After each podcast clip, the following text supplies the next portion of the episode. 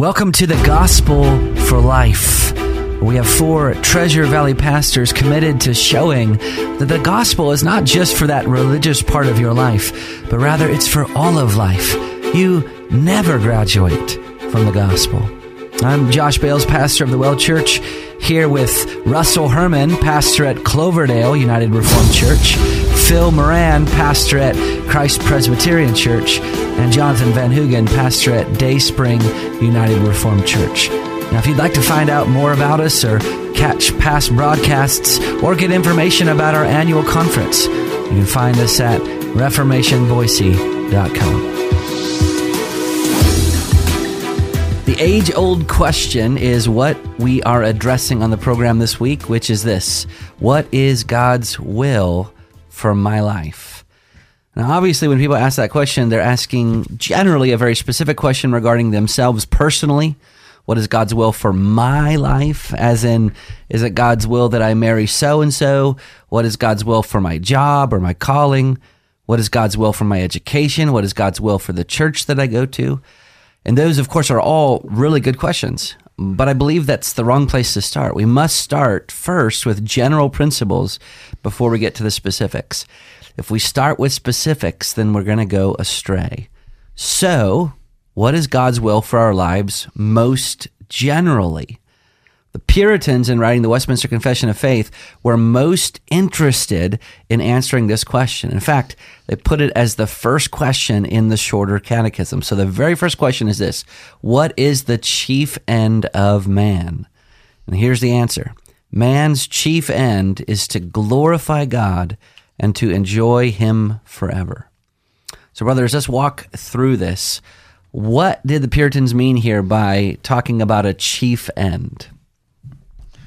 Well, the chief end of a thing means the chief purpose for which, which it was created or made. For instance, the chief end of a window is to let in light. Um, by the same token, the reason for our existence as human beings, it's not going to be found inside of ourselves, but it's going to be found in the one who created us. We've been created in the image of God, male and female, and we're to reflect that image. Um, could add more to that. But uh, you know, the, the, the whole the whole idea is that uh, we should, uh, with that design, desire to have as our desire and direction of our life uh, those things which bring praise and glory to God. We're we're meant to be God centered and not self centered, and that's really the problem with humanity since the fall. Is we're self centered, so we don't really get the chief end in our life because of that. We're to serve Him and take delight in Him. And so to speak of the chief end of man is to point to what we ought to know and believe concerning God and what duty God requires of us. And, uh, you know, there are subservient ends. You know, there's the end of, you know, being, uh, taking care of our family and having that vocation. Uh, those things come to mind. There's subver- subservient ends, rest and relaxation, eating and drinking. All those things are subservient to the primary one, which is to glorify God and enjoy Him. Mm. And this goes back to, to, what you said in the introduction, Josh. I mean, it's the idea of all those other questions are fine, mm-hmm. um, but it's not the place to start. Mm-hmm. And so the Westminster is helpful in saying, well, where is the place to start? What's the chief? What's the main? What's the the essential mm-hmm. of who you are? And then once you answer that correctly, then it's it, it is appropriate to then go to the subservient ones that that Jonathan was talking about. There's other things that are important. There, yeah. We do have other purposes. Yeah. Mm-hmm. But it's it's it's not healthy to get them in the wrong order. Yeah. But I mean, if you're running all a, under that umbrella of, yep. of of the chief end. If I knew that I have to run a race, then I'm looking at the finish line as my goal. And I know that once I have that goal in mind, then I know, okay, at the four minute mark, I have to be at this time or at the I know you're looking at me. You're thinking you're not running any race. this, this example isn't working for me. Yeah. Okay, wrestling. um, but the, it's good to have the goal of the finish line in, in, yeah. in sight. That's your chief end. That's yeah. your main purpose. But along the way, you're looking on the ground if you're running a cross country race and saying, "Okay, I better make sure my footing's where it ought to be." Yeah. That doesn't change what your chief purpose is. Yeah. So there are lesser purposes. Yeah. I want to know where I'm at in the race, where my pace is, what I'm what terrain I'm running on. Yeah. All of those matter. Yep. But they're not ultimate. Right. I remember uh, we're in the studio right now, and I, I was only about two or three miles away from where we're at right now, like ten years ago. and I heard that question on the radio for the first time. What is the chief end of man? Man's chief end is to glorify God and to enjoy Him forever. And it was so mind blowing because I had been a Christian my whole life and I'd never heard that before. That's actually profound, brothers. Mm. I know that you kind of have the advantage of kind of being in, you know, that kind of reformed confessional tradition longer than I have, but for some of our listeners, they've probably never heard that. And and the and the wording chief end is somewhat confusing to some people. You know what they don't automatically translate that into our purpose. That's right. Yep. Okay, so then let's just keep on kind of, you know, uh, chipping away at this uh, question. What does it mean to glorify God? Um, can we glorify God only in in the church? Well, I think when we think about those subservient uh, things, know, purposes, you know, where we said it could be such things as rest and relaxation even or eating and drinking 1 corinthians 10.31 actually brings that out so whether you eat or drink or whatever you do you do all to the glory of god and so when we think about glorifying god we're not talking about making him glorious because he's already glorious he's already perfect there's nothing that we can do that will add one infinitesimal amount to the glory of God. Um, but uh, in fact, we're told that in Matthew five forty eight, God is perfect. In fact, we're called to put the goal in mind. You ought to be perfect because your heavenly Father is perfect. But the standard that God demands of His people, uh, you know, it reflects that character. And so, this is what we do when we glorify Him. We glorify God um, by reflecting the character as a ch- child of God. Mm. Imitation is the, the highest f- form of, of flattery. And so we ref- we're to reflect God in, in our lives. We're to become like Jesus Christ, that we're being transformed from one degree of glory into another. And mm-hmm. that, that degree of glory is to become more and more like Jesus Christ. And God in His Word helps us with that to simplify that and says, well, how do, how do you do that? Well, He says, really, you can summarize everything that I've said and say, well, you love the Lord your God with all your heart, soul, strength, and mind. You love your neighbor as yourself. But then he goes on and begins to say, well, what is what is love? What does that mean? Well, love mm-hmm. means to obey Him. Yeah. And so, why do we obey Him? We obey Him to reflect Him mm-hmm. because His law is holy and righteous.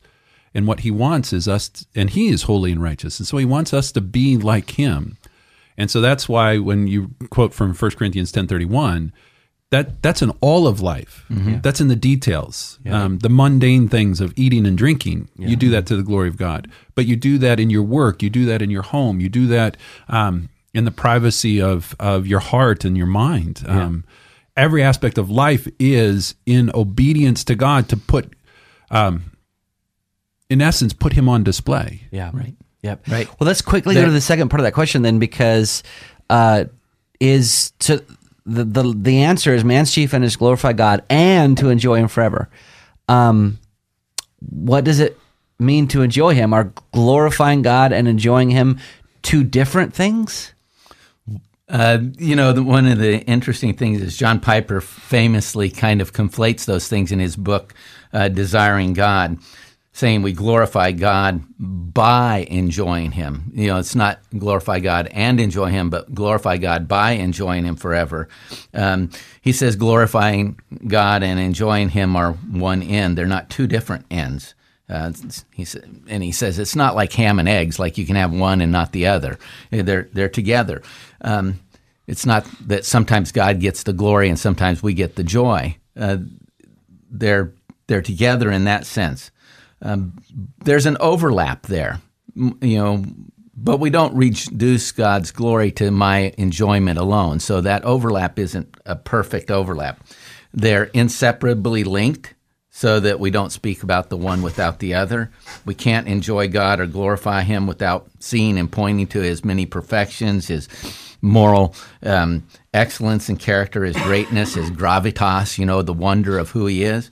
Um, but when we enj- we ultimately enjoy God when we see and rest in Him as our own ultimate good. Yeah. Um, you know, you know, Jesus says uh, to those that were questioning Him at one time, "Why do you ask me about what is good?" There is only one who is good, that is God. Only God is good. And so if we're going to enjoy God, we need to know how good He is mm-hmm. and how wonderful He is as His person. So yeah. that's why the psalmist says, Oh, taste and see that the Lord is good. Yeah. Blessed is the one who takes refuge in Him. Yeah. I think, well, maybe you guys won't agree with this, but I think at the beginning of the Christian life, they feel a lot more different. Mm-hmm. They feel a little bit like, I've got two choices. I can glorify God and I can have my own enjoyment. Um, and I think as we grow in the Christian life, we realize that because God is so good and gracious, He gives us the the that which is best, which is Himself. Mm-hmm. And I think in our sinfulness, we try to find enjoyment. Um, we try to find purpose in things and other um, lesser entities.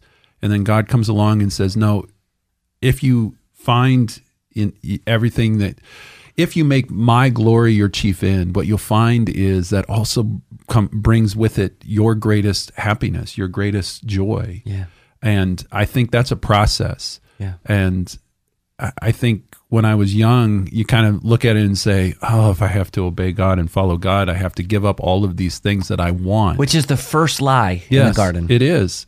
And then over time you begin to say, "Oh, wait a minute. What God is asking of me is actually what is best for me." Mm-hmm. And it's because I'm getting to experience him. I, I get to have union and communion with him, and that is um, the chief end is to glorify him by enjoying him by yeah. by finding all of what we want in him alone. This question really marries duty and delight together. Piper has this great illustration where he says if i come home bring flowers to my wife and she says oh john why did you get these flowers for me? And he says well because it was my duty yeah.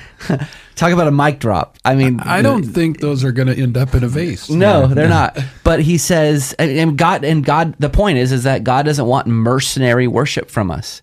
But if he comes home and says, you know, because I love you, I delight in you, then he mm-hmm. actually honors his wife. We cannot glorify God without enjoying him with our wills, I mean, actively. Okay, so we have about a minute and a half left. We got to ask this last question. How does this catechism question help us then? Discern the will of God for our life? Well, I think that in the end, we ask ourselves: If my act, are my actions, are my goals um, designed to honor God's name? Can I enter into this activity with confidence before God? Is this kind of an obedience or a disobedience to God's known will for followers of, of Christ? Um, you know, the, the whole question comes down to where do I learn to glorify and enjoy God? And the answer is in the Bible alone. Um, Russ had mentioned something earlier about you know having all these other enjoyments. You know, C.S. Lewis famously said, "It would seem that our Lord finds our desires not too strong but too weak. We are half-hearted creatures fooling about with drink and sex and ambition when infinite joy is offered us, like an ignorant child who wants to go on making mud pies in a slum because he can't imagine what it's like to be offered a holiday at sea. We are too easily pleased." Mm at the end of the day, if we want to glorify God, we should care what God thinks. Mm-hmm. And we find that in God's word. And we would want to say, well, this choice or this decision or this action speak well of God or will it bring dishonor to his name? Mm-hmm. And so we we want to know what he's given as principles in his word. We want to, to make sure that we reflect him well in the decision making that we, we make. Mm-hmm. Well, you've been listening to the Gospel for Life this week on the broadcast. We're talking about uh, the question, What is God's will for my life? I hope that you continue to tune in the rest of this week because we're going to get into some, um, I think, some very specific questions that will help you or your or your son or your retiring parent answer some of these questions. So uh, tune in next time. We'll see you.